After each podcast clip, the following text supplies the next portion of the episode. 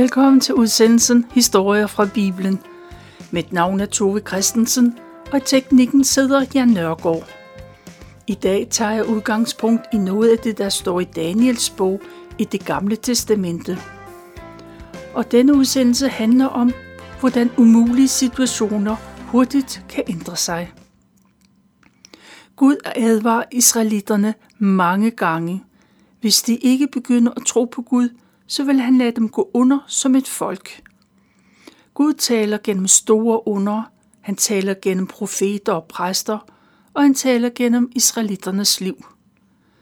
Efter mange advarsler i flere hundrede år, så gør Gud alvor af sine trusler. Han tillader Babylonens konge Nebuchadnezzar at indtage Jerusalem. Det sker faktisk tre gange med kort tids mellemrum. Første gang bliver kongen lagt i lænker og ført til Babylon. Det er en barsk oplevelse, men han kommer tilbage og sætter sig på tronen i Jerusalem igen. Han er klar over, at det er et Guds under, der er sket, men det betyder ikke, at han kommer til tro på Gud. Han fortsætter med at tæppe afguder, som han hele tiden har gjort. Anden gang, så tager Nebuchadnezzar Jerusalems konge til fange sammen med nogen af byens unge, rige mænd, blandt andet Daniel. De blev ført til Babylon, og Jerusalem kommer ind under Babylons herredømme. Kong Nebuchadnezzar udvælger en ny konge til at regere i Jerusalem. Det viser sig, at han bliver den sidste konge i Jerusalem og Judariget. Han hedder Sikaja, øh, og han regerer i 11 år. Men han lytter heller ikke til de advarsler, Gud giver ham igennem de profeterne. Og ikke mindst profeten Jeremias taler stærkt til israelitterne. I kong Sikarias øh, regeringstid, så kommer han selv befolkningen længere og længere væk fra Gud. Da kongen blev indsat, så lovede han at være tro i Babylon. Men han blev ikke ved med at synes, at det var sjovt at være under Babylons øh, herredømme. Og så gjorde han oprør imod overmagten, og det fik store konsekvenser. Det er de ydre omstændigheder. For Gud brugte kongens indstilling, og han tillod, at den babylonske kong Nebuchadnezzar kom til Jerusalem en sidste gang.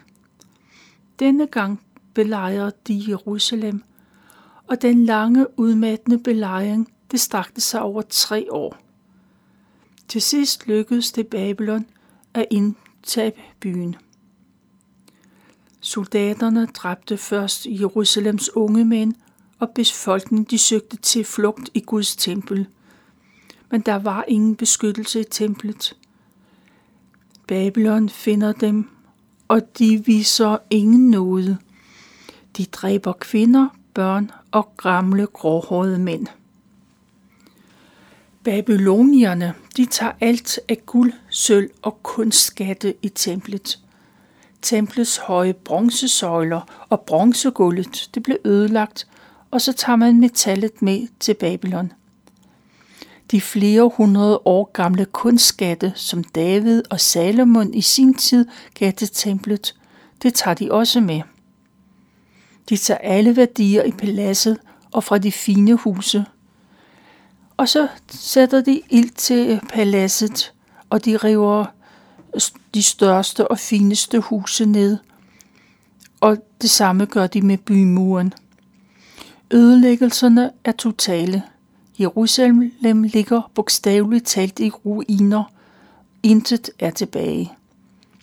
Mange af Jerusalems ledere de er blevet henrettet, andre er flygtet til Ægypten. Og de jøder, der overlever, de bliver ført til som krigsfanger. De bliver ført til Babylon.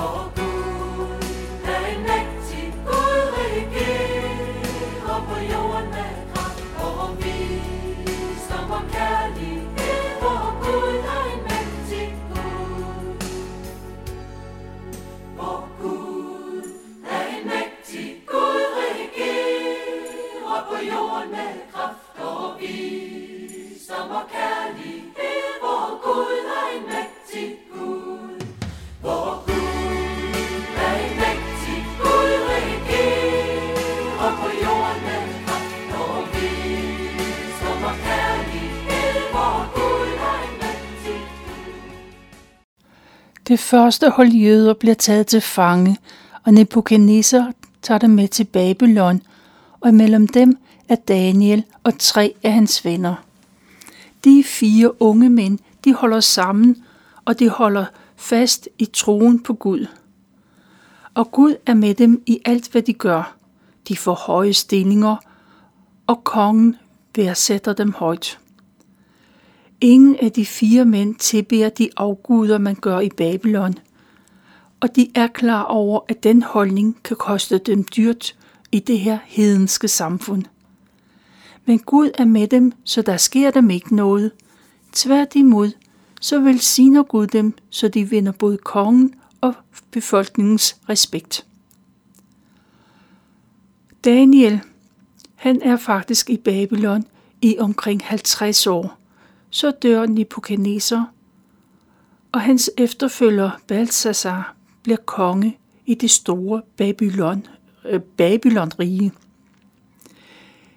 En dag holder kong Balthasar en stor fest. Tusind af hans højstående embedsmænd er indbudt. Og der er ikke sparende på noget, heller ikke på de våde varer. Kongen selv holder sig ikke tilbage, når han fester med sine ansatte. På et tidspunkt så kommer kongen til at tænke på de fine gamle drikkebæger, der står i skatkammeret. De er lavet af guld og sølv, og kong Nebuchadnezzar havde dem med fra Jerusalem. Der stod de i Guds tempel. Nu giver kongen ordre til, at de skal hentes op af det skatkammer, der hører til byens afguder. Drikkebagerne, det bliver sat foran kongen, hans hustruer og deres venner. Man drikker af de hellige bæger, som er indviet til at stå i Guds tempel. Babylons konge og hans venner skåler til ære for de babyloniske afguder. Det er afguder, som er lavet af guld, sølv, træ og sten. Guder, der er lavet af forskellige materialer og som har forskellige funktioner. Det sker ikke ubemærket, for Gud ser det. Pludselig så kommer en menneskehånd til syne. Alle i hele salen, de stiger på hånden, der skriver på væggen inde i festsalen. Der kommer bogstaver til syne lige over lysestagerne, så alle kan se det. Den almindelige holdning er, at alt, hvad man ikke kan forklare, er ildevarslende. Skriften må komme fra guderne, og dem kan man ikke vente noget godt fra. Også kongen siger hånden, og han bliver bleg som et lagen. Han er skrækslagen. Hans knæ ryster så meget, at han må sætte sig ned. Kongen ved heller ikke, hvad det skal betyde, og det gør ham bange.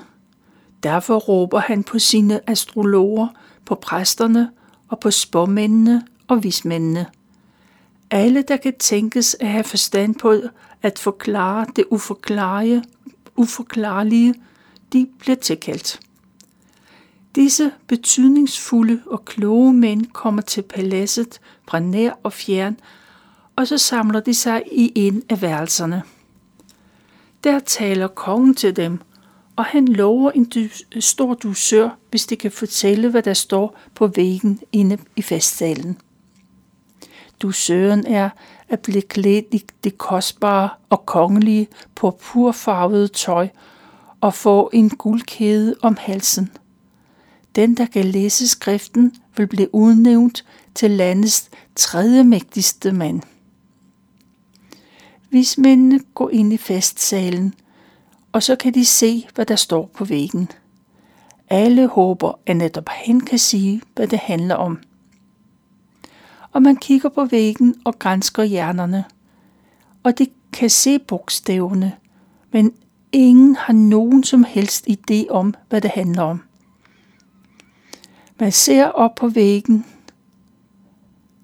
og så er man lamslået, for de er i en umulig situation. Deres guder hverken kan eller vil hjælpe. Den kendskærning går op for kongen, og han blev endnu mere bange. Og denne oplevelse gør et stort indtryk på alle. Der opstår en almindelig forvirring, og der er høje råb og en værre ståhej. På et tidspunkt kommer enkedronningen ind i festsalen. Og det er den afdøde kong Nebuchadnezzars hustru. Hun går hen for at tale med kong Balthasar. Længe leve deres majestæt, siger hun. Og hun fortsætter med at sige, at kongen ikke behøver at se så bange ud, for der er en mand, der har de hellige ånder i sig. En mand, der er fuld af visdom og indsigt. Derfor gjorde Nebuchadnezzar ham til overhoved i sin tid. Han var overhoved for alle astrologer, præster, spåmænd og vismænd i Babylonien. Hans navn er Daniel, eller Balthasar, som hans babyloniske navn er. Et navn, der kommer fra en af Babylons mange guder.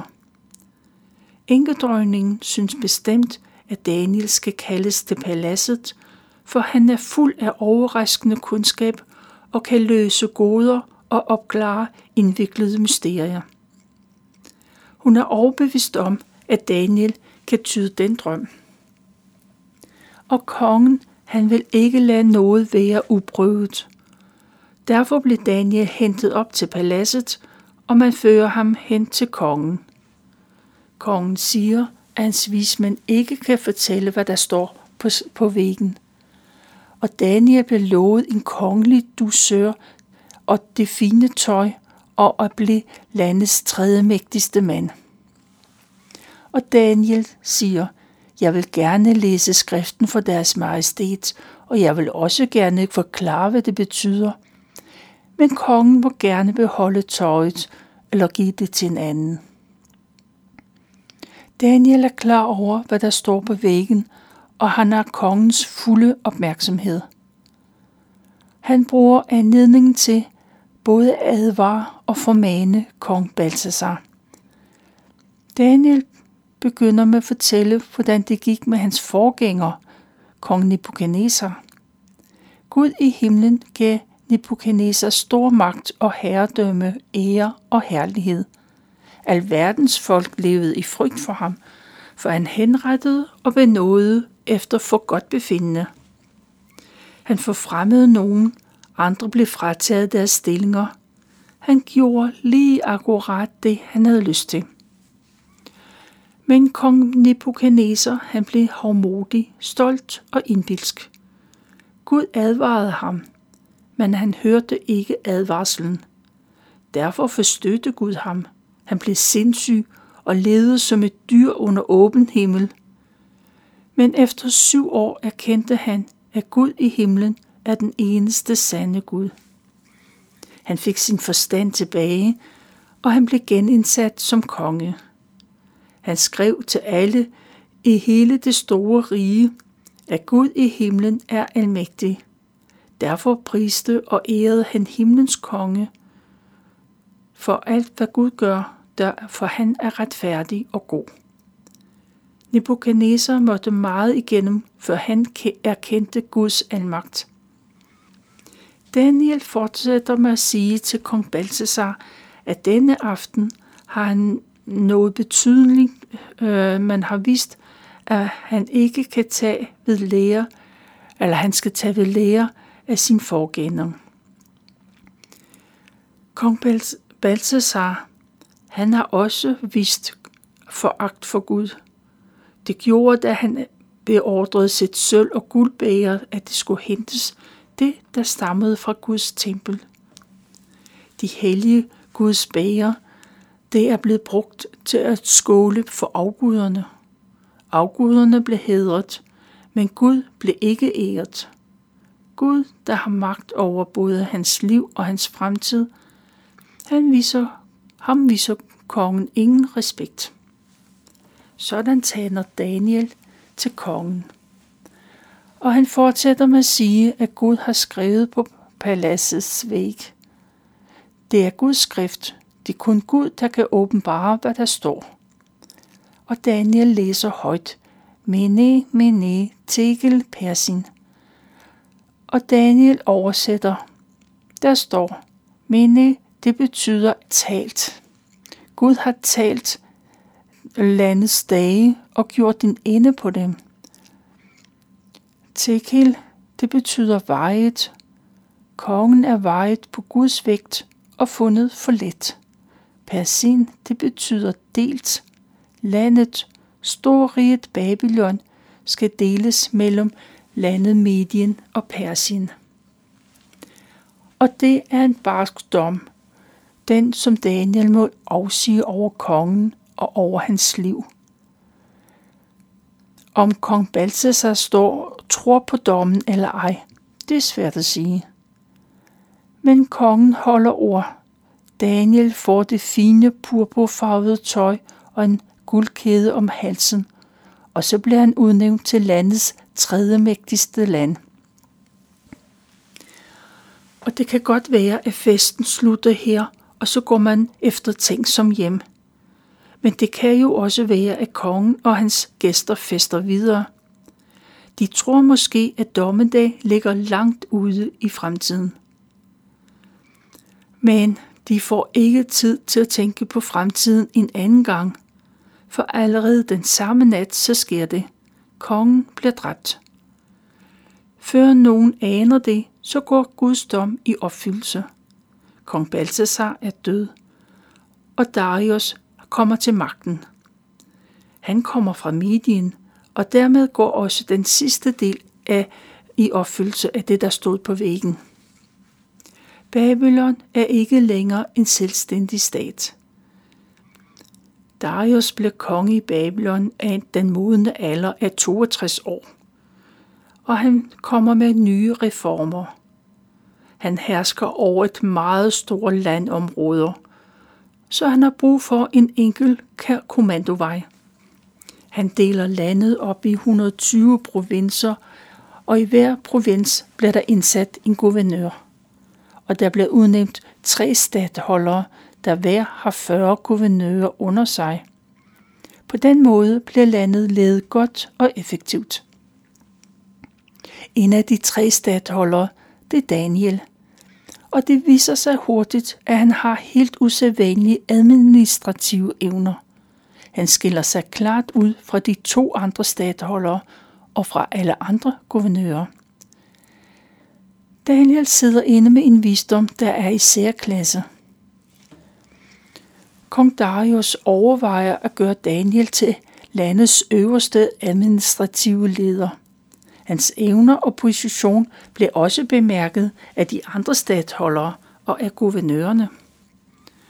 Og de er misundelige på Daniel, og derfor forsøger de at finde noget sløseri eller noget andet, som de kan slå ned på. De prøver, men de finder ikke noget, de kan kritisere. Daniel er helt igennem en ærlig og reel mand. Han er ikke det mindste korrupt, og han forsømmer ikke noget som helst. Daniels fjender må konstatere, at de ikke kan finde noget at kritisere, selvom de gør sig store anstrengelser. De må prøve med en anden indfaldsvinkel. Det er i Daniels gudstyrkelse, at de finder noget, som de måske kan bruge. Flere af landets øverste ledere, de står sammen og går til kongen.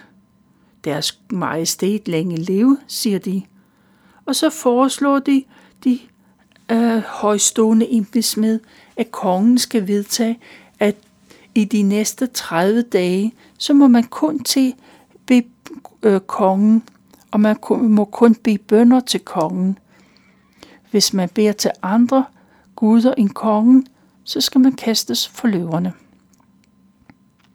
Kongen bør underskrive det som en lov, og loven skal gøre personligt. Det vil sige, at hvis man overtræder den lov, og så kan man blive kendt skyldig, og man har ingen mulighed for at blive benådet. Og kongen kan heller ikke benåde nogen. Kong Darius, han føler sig smiret, og han vedtager loven med det samme. Guvernøren sørger for, at loven bliver kendt i hele landet. Snart ved alle i hele riget, at der kun må tilbede kongen, og hvis de bryder loven, så bliver de kastet for løverne. Alle er klar over, hvad der vil ske helt bogstaveligt. Det er alvorligt ment, og ingen tager let på de trusler. Daniel har den vane, at han beder til Gud tre gange om dagen. Han plejer at gå ind på sit værelse og åbne de vinduer, der vender mod Jerusalem. Så knæler han ned og takker Gud. Sådan har han altid gjort. Da han som ung boede i Jerusalem, så vendte han sig mod templet. Og i Babylon, så vender han sig mod Jerusalem og dermed også templet. Den praksis bliver han ved med at gøre, også efter at en ny lov er trådt i kraft. De misundelige embedsmænd, de holder øje. Og ved første givende anledning, så stormer de ind i Daniels hus. Og der finder de ham på knæ i bøn til Gud. Og embedsmændene tager ham med til kongen. Foran kongens trone siger de, at Daniel er ligeglad med kongen og hans lov. Han tilbier ikke kongen, sådan som loven kræver. Først nu går det op for kongen, hvilke konsekvenser hans nye lov har. Og Daniel, han skal kastes i løvekuglen, og det havde han ikke regnet med. Kongen er tydeligt påvirket af situationen, og resten af dagen tænker han kun på, hvordan han kan redde Daniel. Hen mod aften, så kommer embedsmændene tilbage, og de minder kongen om, at man ikke kan tilbagetrække en lov, som er underskrevet af kongen selv. Der er intet at gøre. Man kan ikke udsætte det længere. Daniel han blev hentet op på paladset, og der holder kongen en tale for ham. Kongen siger, at givet hans Gud må redde ham fra, hvad der nu skal ske. Og så bliver Daniel ført ud af paladset og hen til de vilde rovdyr og Daniel blev kastet ind til løverne, løver, der ikke har fået mad i dagevis, og en stor sten blev lagt hen over løvekuglens åbning. Kongen selv forsejler stenen. Han bruger både sit kongelige sejl og sit regeringssejl. Nu er det umuligt at ændre noget i den sag. Kongen går tilbage til sit palads. Han har ingen appetit, og han aflyser den sædvanlige aftenunderholdning. Den nat får han ikke lukket et øje. Kongen så tidligt op næste morgen, og så skynder han sig hen til løvekuglen. Og det sidste stykke var jammer han. Han siger, at Daniels Gud er, er, er, er den største, men hans Gud kan redde ham fra løverne. Og Daniel svarer med det samme – deres majestæt længe leve. Daniel lever, for Gud har sendt din engel i forvejen med foder til løverne. Og i Guds øjne er Daniel uskyldig. Han stolede på Gud og gjorde ikke noget forkert. Og da kongen hører Daniels stemme, er han ude af sig selv af glæde. Daniel lever. Han bliver hejst op af løvekuglen og han har ikke fået en eneste skramme. Kongen kender nu sagens rette sammenhæng. Han ved, hvem der udtænkte de ondskabsfulde planer, og hvorfor han skulle underskrive den lov. Og kongen befaler derfor, at de mænd, der gjorde det, de skal henrettes. Og så bliver de smidt i løvekuglen. De kommer der ned sammen med deres koner og børn, og løverne kaster sig over dem, for det er nemlig nogle sultne løver. Og kong Darius, han sender en meddelelse ud til alle sine undersåtter. Kongen skriver blandt andet, alle gode ønsker fra kongen. Jeg befaler dermed, at alle borgere i hele riget fremover skal vise respekt og ærefrygt for Daniels Gud. Det er den levende og uforanderlige Gud, hvis herredømme aldrig vil ophøre, og hvis magt aldrig vil få ende. Han redder og frelser den, han vil. Han gør tegn og under i himlen og på jorden. Han frelste Daniel fra løverne. Det var jeg valgt at fortælle fra Daniels bog, kapitel 5 og 6. Vi slutter udsendelsen med at spille sangen, hvor Gud, han er så fast en borg.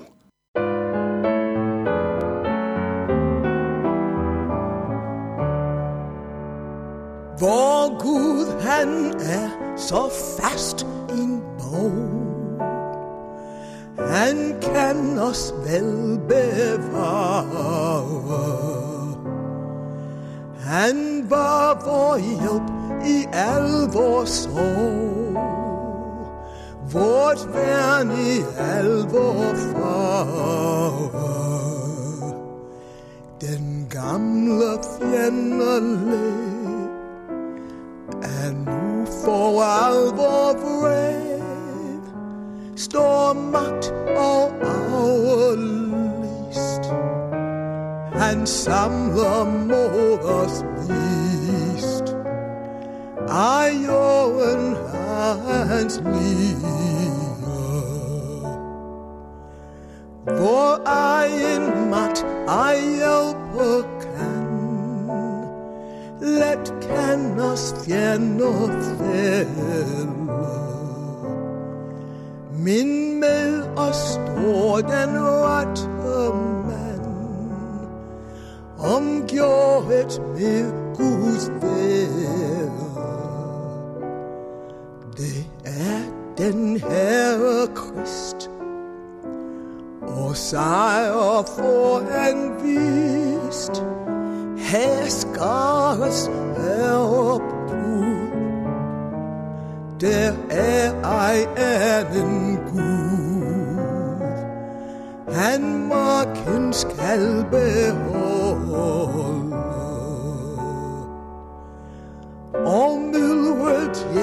Jævler frem på jord, og os opsluger vilde. Vi frygter dog ej forstå, de deres trusler spille. Lad rase mørkets trot med løgn og mor og spot. Han har dog fået sin dom, da er Krist til jorden kom. Et år han nu kan fælde. Gud og de nok skal lade stå, og dertil utak Til Herren selv med os. Gå,